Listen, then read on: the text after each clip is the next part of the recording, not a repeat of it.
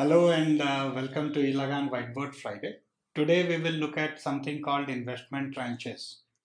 So many times when you are raising money from investors, so suppose let's assume like you are raising about $1.5 million for a $5 million valuation. So the investor may not give you the whole $1.5 million in a single go. They could split that money into 2, 3, or 4 tranches. So let's look at, like, say for example, today they are giving you say about 400K.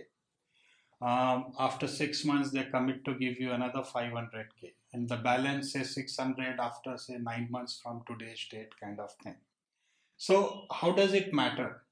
So one, the whole money is not received by the startup as on current date, which has a time value of money, which is not very crucial, but more important is generally when you look at like tranches, whenever investor gives you a tranche based investment option, the tranches are generally linked to certain milestones which you need to achieve, otherwise the tranche could be delayed or be cancelled also, depending on again how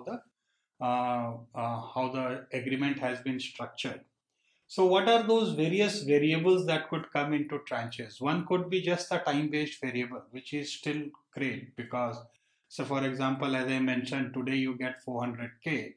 Another 6 months you just get 500K. So as soon as the 6 months goes off, 500K is into your bank. But the third one that I mentioned, say 9 months from today's date, plus linked to certain amount of milestone. So at that point of time, after 9 months from today's date, when you are trying to get that money, then whatever milestones you guys had agreed on should be met. Otherwise, the investor have the right to either delay it for say a couple of more weeks if you think that it is doable then, or it could even be cancelled.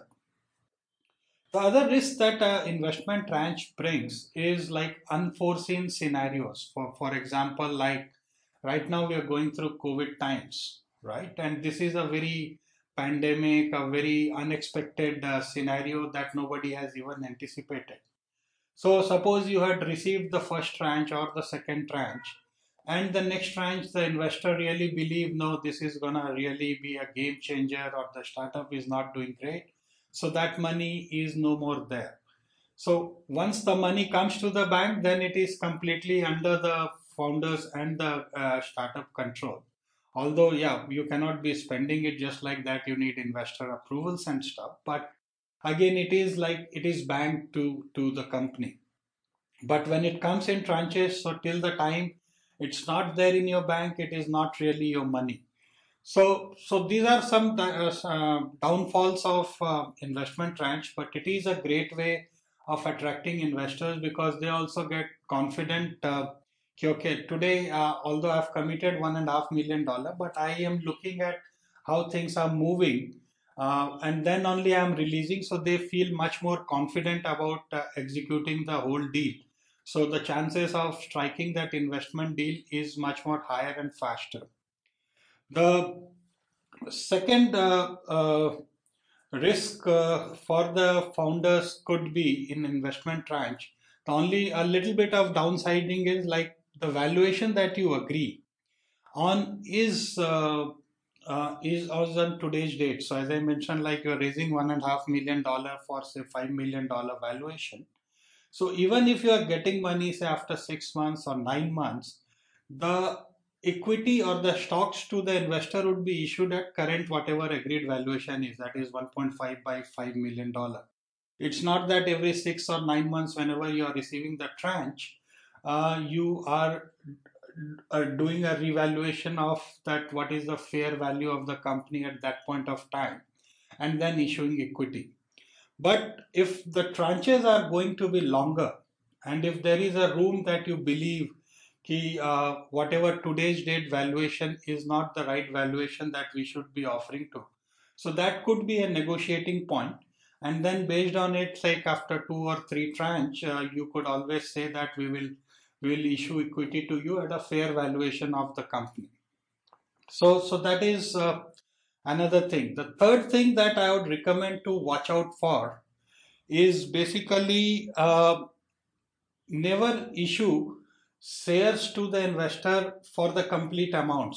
So as I mentioned, like $1.5 million for $5 million valuation, you are receiving only $400K. So don't allot the complete, about 30% odd to the investor against $400K.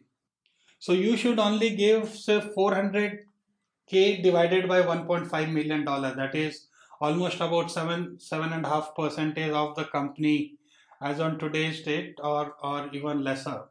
400K by 5 million. Sorry. So it would be somewhere under. Yeah, about 7-8% of the company is what you should be doing. So the idea is, don't issue the equity, because it would really be tough in case if the tomorrow's tranches gets cancelled, then your equity has already gone out. But if the equity issuance is linked to the receipt of money, then if you lose on the tranche, then you save on the equity component. So that's a very important thing. So make sure that whenever you are reviewing any shareholder agreement, make sure that all the equity allotments are only on receipt of the tranche amount, not as on today's date. So these are few very important aspects that you should be looking at whenever you are receiving investment through tranches. Otherwise, it could bring real challenges to you as you move along. That's it on eLagaan Whiteboard Friday today. If you have any questions, feel free to reach out to us at hello@elagaan.com. Thank you.